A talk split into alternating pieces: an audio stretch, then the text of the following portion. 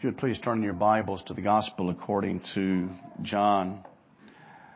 I thought this would be a good way to end the year with uh, John 3 and uh, focusing primarily on John 3.16. It's been a while since I have studied this or preached on it. And uh, a great way to end the last day of the year by thinking about God's love for us. Would you please stand for the reading of God's Word uh, this morning? And just again, a quick note of gratitude to everybody that participated in the Caroling Candlelight service. Uh, for Sophie and all the work that she did with choirs and for Sean and um, Scott and uh, thank you very much, Gary. Uh, it was a, I think it was a very good uh, evening, and it was a good time. So I thank all those who helped bring that to pass. Let's give ears your hear the word of God read this morning, John in the third chapter, reading down through verse um, 17.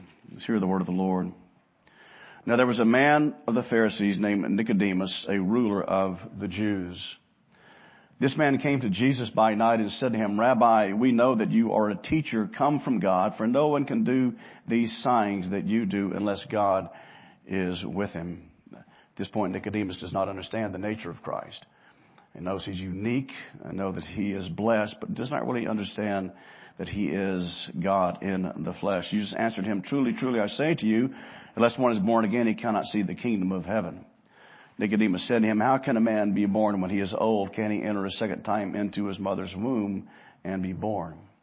Jesus said to him, Truly, truly, I say to you, unless one is born of the water and of the Spirit, he cannot enter the kingdom of God. That which is born of the flesh is flesh, that which is born of the Spirit is spirit. Do not marvel that I said to you, you must be born again. The wind blows where it wishes, you hear its sound, but you do not know where it comes from and where it is goes. So it is with everyone who is born of the Spirit. Nicodemus said to him, How can these things be?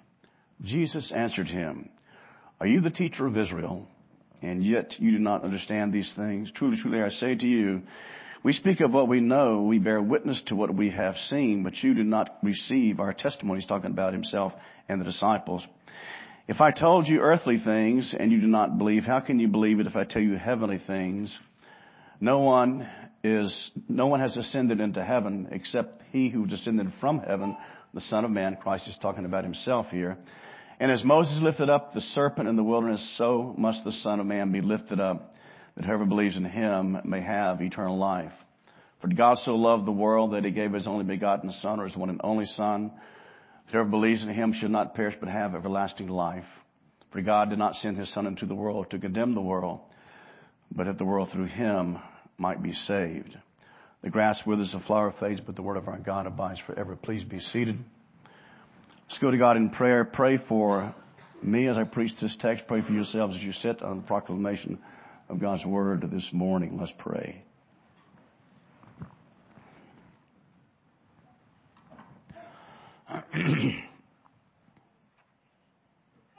Our God and Heavenly Father, we thank you for uh, these words of Scripture delivered from the mouth of the Lord Jesus Christ. And how it is, O Lord, uh, that the gospel came into being.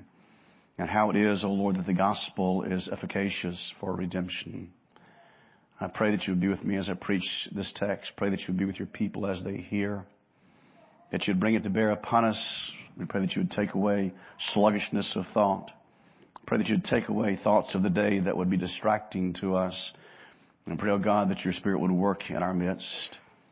To bring, oh God, a new life, uh, to bring, Heavenly Father, comfort, to bring, Heavenly Father, encouragement, and to bring conversion where that's necessary, we ask in Jesus' name. Amen. Most of you know the difference in a biography and an autobiography. A biography is a book written by someone else about you there was a group called the Beatles that were very popular many years ago. As a matter of fact, they're still pretty popular. Hunter Davis wrote a biography about the Beatles. It was not terribly flattering. Elvis Presley also, who was famous some years ago, had a book written by him and a well, a biography that was not terribly flattering.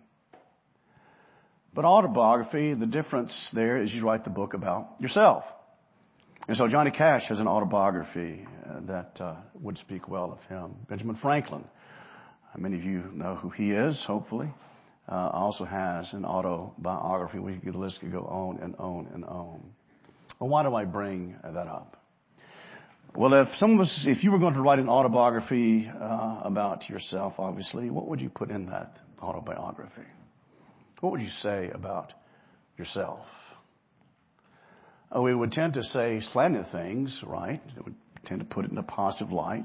You pretty good guy, a pretty good girl, whatever the case may happen to be.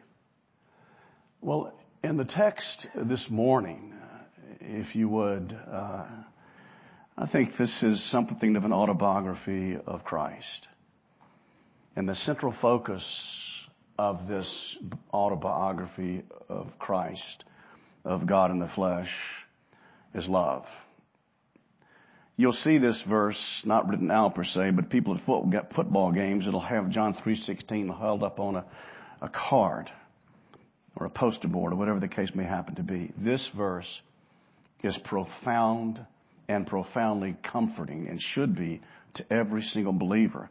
But we can't lift the verse out of the context.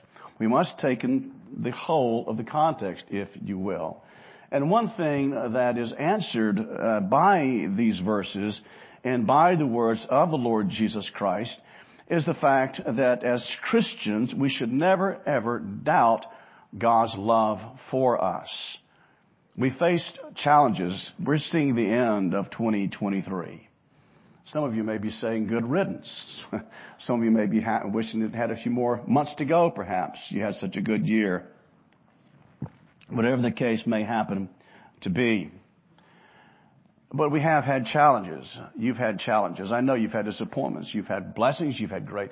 I was thinking this morning as I was sitting uh, in my office and I was watching uh, one of my sons walk up the sidewalk. Uh, I'm the only pastor my children have ever had. Uh, hopefully that's for their good and benefit because I've tried to be faithful to proclaim, proclaiming the gospel uh, from the pulpit and to them throughout all the years that God has given uh, them to me. And just what a blessing it is uh, to have my children all profess faith in Christ and also evidence, not perfection, I'm not saying that at all, but show evidence of grace in their lives. It's a great blessing. Uh, that God has given to me. So there are things that have happened to us in 2023, things that have happened to you in 2023 that you certainly praise God for those things. At least you should. But then also we have had things that have happened to us that weren't particularly things we would have chosen otherwise. Perhaps a difficulty uh, in a job, perhaps a difficulty in a marriage, perhaps a difficulty physically with the ill health or whatever the case may happen to be. And so we find ourselves facing things and trying to bring an, an agreement with the scriptures is God's love for us, which is ending in the trial that we face in God's sovereignty. And sometimes we have trouble bringing those two things together. And yet, as we read what Jesus says here in these words to Nicodemus, it should be no doubt in any of our minds that God's love for us is profound, it is eternal, it goes beyond understanding according to, listen what is written uh, by the apostle Paul. Here was a man, as you know, who hated Christ. He hated the gospel. Uh, he hated the church. And he made it his business to bring an end to the gospel, to bring an end to the church by persecuting Christians. And yet, in uh, the book of Ephesians, uh, and the third chapter, this prayer of the apostle Paul prays this in verse 14. And listen to this. For I, for this reason, I bow my knees before the Father from whom every family in heaven and on earth is named, that according to the riches of his glory, he may grant you to be strengthened with power through His Spirit in your inner being so that Christ may dwell in your hearts through faith, that you, being rooted and grounded in love, may be able to comprehend with all the saints was the breadth and length and height and depth and to know depth and to know the love of Christ that surpasses knowledge. Here's one who despised the church, despised, and I don't use that word lightly, despised the gospel, hated Christ for the vengeance, was converted and now speaks of the deep love of the Lord Jesus Christ. And this is exactly what Jesus is talking about here in John in the third chapter. Would have us to see this uh, this morning. Because God gave His Son to die for us, to lift us out of the terrible plight of condemnation. You see, it's not simply that we were sinners, it is that we were condemned by God's law, and that uh, Charles read this morning, we were condemned to die. We were condemned uh, to hell. And because of God's great love for us, He's worked a work that has rescued us from that condemnation and from that guilt. Because those who are in Christ Jesus, by their faith, God pronounces them not guilty. And so the first thing then, as we think about this magnificent love that God has for us, the first thing that we need to understand is that, that love for us is entirely unmerited. Now we know from the Bible that this love of God is not universal. We do not believe, hear what I'm saying, we do not believe at the end of the age there's going to be a grand homecoming and we're all going to be there no matter who you were, no matter what your opinion of Christ was, no matter if you hated Jesus or not, doesn't matter. Just going to be a big homecoming at the end of the age. It's kind of like a high school reunion. Except when you get to those, a lot of people are dead. At least my last one was 50 years. Um, but uh, you know, if you graduated the class, you're there where you're supposed to be. Uh, you're there. Well, that's not how it's going to be at the end of the age. That everybody's going to be there to be a big grand homecoming, because the Bible teaches us very clearly that there are people who hate Christ, who hate God, who want nothing to do with God, and those people, as we read in the book of Revelation, they'll be calling for the mountains to fall on them at the return of the Lord Jesus Christ. They're going to be dying, uh, uh, crying out for the mountains to cover them and to shield them from uh, the Lamb of God uh, as they would fall under His wrath and condemnation. And so it is obvious that when it says here that God so loved the world that He gave His only begotten Son, it is not teaching what some would call universalism. That everybody's going to be saved no matter what. That simply is not the teaching of Scripture. It's not the teaching of the Bible at all.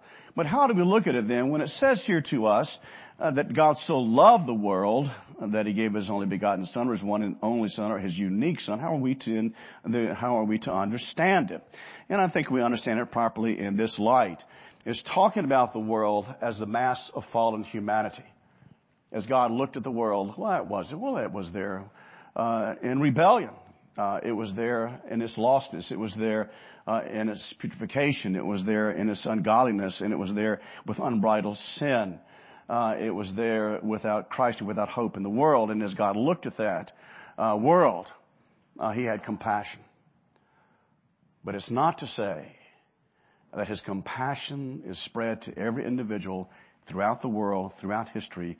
So at the end of the age, Adolf Hitler will be there with the rest of us with the rest of God's people. Thus to misunderstand the text. God so loved the world in its fallenness, but yet we take that in connection with Matthew 1:21, which we looked at Christmas Eve. You shall call his name Jesus. You shall bear a son. You shall call his name Jesus, for he shall save his people from their sins. And so it is not teaching universalism again when Jesus says this to Nicodemus, but rather it is teaching as God looked at the world and its fallenness, uh, he had compassion upon the world.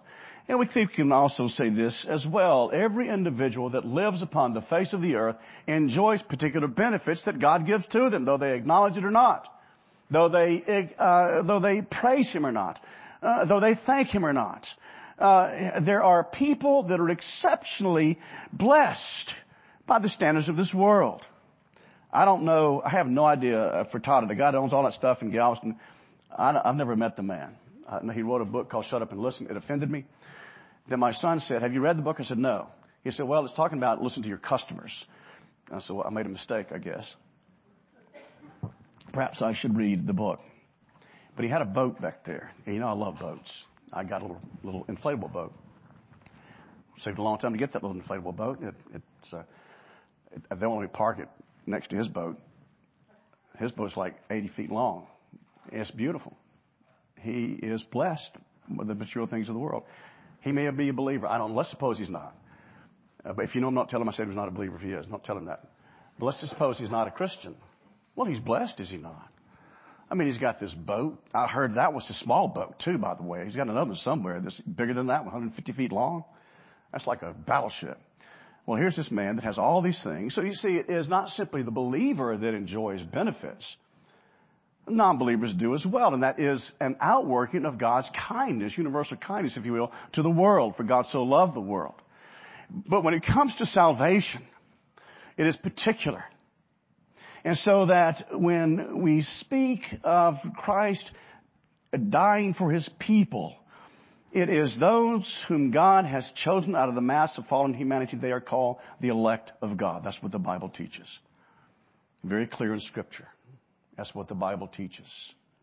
And we can read that if you'd like to hear from the scriptures and the book of Ephesians and uh, chapter 1. We read this. Paul, an apostle of Christ Jesus by the will of God to the saints who are in Ephesus and are faithful in Christ Jesus, grace to you and peace from God our Father and the Lord Jesus Christ. Blessed be the God and Father of our Lord Jesus Christ, who has blessed us in Christ with every spiritual blessing in the heavenly places, even as he chose us in him before the foundation of the world, that we should be holy and blameless before him. You hear that doctrine of election. For God so loved the world that he gave his only begotten Son, that whosoever believes in him, you see, is qualified. And whosoever has faith in him, whosoever believes and embraces him as their Lord and Savior, that is the one you see that will uh, enjoy the benefits of redemption. And as Christians, as we live in this world, and we know that this Uh, immense love God has for us, we also know that He is involved in our lives as they unfold day by day, moment by moment. There's Christ, there's God directing and guiding us, not as our arch enemy, but as a loving Heavenly Father. As you read in Romans 8, 28, all things work together for good for those who love God, for those who are the called according to His purpose. Do you believe that? All things work together for good for those who love God, for those who are the called according to His purpose. And we may not see the good. We may not comprehend the good. As a matter of fact, as we look at something and we examine something and we try to reason through and somehow come to some type of conclusion that is satisfying to us, that it is that God's love is manifested to me for my good in this particular situation, but I can't see it. And I'm brokenhearted about it and I can't see it at all. And yet it is that we walk not by sight, but by faith. Again, Habakkuk 2 4, As for the proud one, his soul is not right within him, but the justified by faith shall live by faith. Moment by moment, as we walk through this earth, trusting that God is with us and trusting that God loves us because He has manifested that love to us in the Lord Jesus Christ. Jeremiah 31 3. The Lord appeared to him from afar, saying, I have loved you with an everlasting love. Therefore I have drawn you to myself in loving kindness. Glory be to the Father and to the Son and to the Holy Ghost. So God's great love for us is a love that is entirely unmerited. The very opposite of what we deserve. Don't let that slip by you. Because when you do let that slip away from you, you begin to think this God owes me. He owes me. No, he doesn't. He doesn't. He doesn't know any of us. You talk about what we merit, what we've earned. It's his condemnation. That's not what he gives us. He gives us his grace and his kindness and his mercy in Christ. The second thing is that the love of God is unbounded. We also looked at that and read a moment ago from Ephesians in the third chapter, the breadth and width and depth and height, and to know the love of Christ that surpasses all knowledge. Well, here, uh, as Jesus is talking to uh, Nicodemus in John in chapter 3, uh, he says uh, that for God so loved the world that he gave his only begotten son. So the love of God uh, is broad and deep indeed. God so loved the world. And uh, again, the background of being something that is totally uh, unmerited. It is something that is so broad we cannot comprehend uh, the love of God. Uh, Jesus is talking to Nicodemus. Nicodemus is the teacher of Israel. He is to be like uh, R.C. Sproul. Most people know who R.C. Sproul was, right? Of be like an R.C. Sproul, the teacher of the church. So Nicodemus comes to Jesus at night. He knows there's something special about Christ. Why does he know that? Well, one thing he teaches as one who has authority, not as the Pharisees and scribes, as one who has authority. Another thing he does, he turns water into wine. He does miracles. He causes the blind to see. He causes the deaf to hear. He causes the lame to walk. All these things. And Nicodemus is aware of these things. And he comes to Jesus and he says, I know. I know that you're from God. You're not a heretic. You're not a blasphemer. That's obvious. Because nobody who is a blasphemer or a heretic can do the things that you do. They're marvelous. They're simply absolutely marvelous. And Jesus says, if you want to come to the kingdom, you must be born again. Well, where'd that come from? Nicodemus is a man of the law, you see. A man of the law earns his rights with God by keeping that law. He was a Pharisee. That's how they thought. That was a part of their theology. And so Christ kind of goes right to the source of it. In order to be a part of the kingdom of heaven, you have to be born again. It's not by the works that you do, Nicodemus. It's not by keeping the law that, that you uh, have uh, are a part of the kingdom of God. Uh, it's by God's working, you see, Nicodemus. You must be born again. How could that? That's impossible.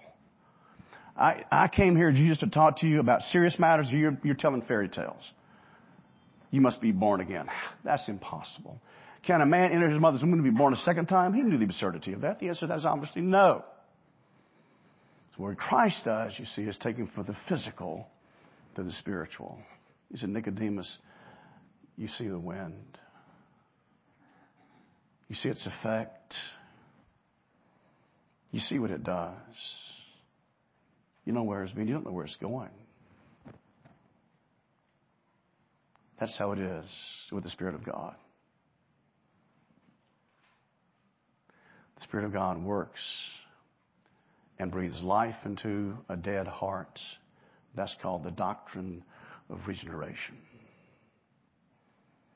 Where someone is taken who is dead before God, dead to Christ, dead to the things of the Lord, and by His grace, that Spirit of God breathes life into them. And now they go from one who's being dead to one who is alive. Justification by faith, regeneration, the new birth, as it's called. Literally, this means born from above. It is the working of the Spirit of God in the lives of people. So he gets Nicodemus on the right track. Nicodemus thinking, well, what about the kingdom of God? If anybody should be in the kingdom of God, Jesus, I ought to be. Like you said, I am the teacher of Israel. I know a lot of theology. I do things that I'm supposed to do. I don't do things I'm not supposed to do. I'm right on target with these things. And then Jesus says, You're way off target. You're way, way off. Because you must be born of the Spirit if you're going to be a part of the kingdom of God. You see, it's His grace. It's His grace. If you're here this morning and you are a Christian, it is that you are a recipient of the grace of God in the Lord Jesus Christ. You must be born again, he said to Nicodemus. And what drives all of that? What is it is behind this, uh, this great manifestation of God and this working in this world of the mass of fallen humanity to take it from one that is condemned uh, to one that is filled with affection for Christ, a commitment to obedience, a commitment to God's glory. What is it that is behind all of that? Jesus says it in one word. Love. For God so loved that he gave his only son. That is what is behind you being here this morning in Christ Jesus. If you are a Christian, it is God's love. The greatest gift and I talked about this Christmas Eve, the greatest uh, gift that we can receive um, anywhere, anytime from anyone is the gift of salvation in the Lord Jesus Christ. There's no greater gift than that. You don't get to say at the end of your life, I chose not to follow after Jesus. I chose to reject the gospel. Therefore, God, leave me alone. Well, it doesn't work that way. Because our God is a God who has authority and who is the judge of all the earth. You have to deal with him. Because he's going to deal with you. No choice in the matter. It's not simply, I'm going to go, George C. Scott. Everybody knows who George C. Scott was. He did a great version of A Christmas Carol in 1984. I thought he did a magnificent job. Played Ebenezer Scrooge. He played Patton in 1970, won an Academy Award for it. Turned it down, but won an Academy Award for it. Uh, he was an atheist. And I heard him say, and was being interviewed one time, some of you likely for this before, by um, Larry King. Larry King had a talk show, Larry King Live, and uh, George. Scott almost died, had a, some kind of heart issue, almost died from it. And uh, Larry King said, oh, "What do you think happens when you die?" George. Scott said, "Nothing." And he said to him, "Were you afraid?" He said, "No, just non-existent. Nothing to be afraid of. Non-existence." Well, that's not the way it works. George Scott I think he was a tremendous actor. I thought he was great in Patton. I thought he was very, very good in uh, A Christmas Carol, playing Ebenezer Scrooge. He was a terrible theologian. And he was terribly misguided. Because we will stand before the judgment seat of Christ. We will stand before the bar of God and we will either stand there as his children or we will stand there as those who are condemned because of a lack of faith and a refusal to accept the gospel. So the greatest gift again that we have is that one that God gave to us in his only begotten son that he may do for us what we could not do for ourselves. So what did he do? What did Jesus do? Well, he kept the law for you. As Charles read the law a moment ago, and he said this, we can't keep any of them. Not one law can you keep. You may keep it for a while. But once you realize it's a matter of the heart, not simply a matter of outward doing, then you realize you're guilty. And what does it take to be condemned by the law? It takes violating one law. One law. That's all. So Christ kept the law for us. He didn't break any laws. He never sinned. And then uh, Jesus took upon himself our condemnation and our guilt upon himself on the cross of Calvary. So he cried out, My God, my God, why have you forsaken me? That's as he experienced the brunt the wrath of God being placed upon him instead of his people, as we read in Matthew chapter 1 and verse 21. And then as we come to Him in faith, His righteousness is declared to us, imputed to us, if you will. And that's what Christ has done for us. We read in the book of Romans, He was raised for our justification. So because the wrath of God was placed upon His Son, we who are in Christ through faith escape that wrath. God's justice was satisfied in His Son. No more to be paid for those He represented on the cross of Calvary. No more whatsoever. And so you see how horrendous it is for us to ever doubt God's love for us. John Calvin said this, our mind cannot find calm repose without arriving at the fact of God's unmerited love for us in Christ. You want to have peace this next year? Rest in Jesus. Rest in His accomplished work for His people on the cross of Calvary. Rest in this. I know that though I sin, God loves me. And I know, though I am stricken with some type of illness, God loves me.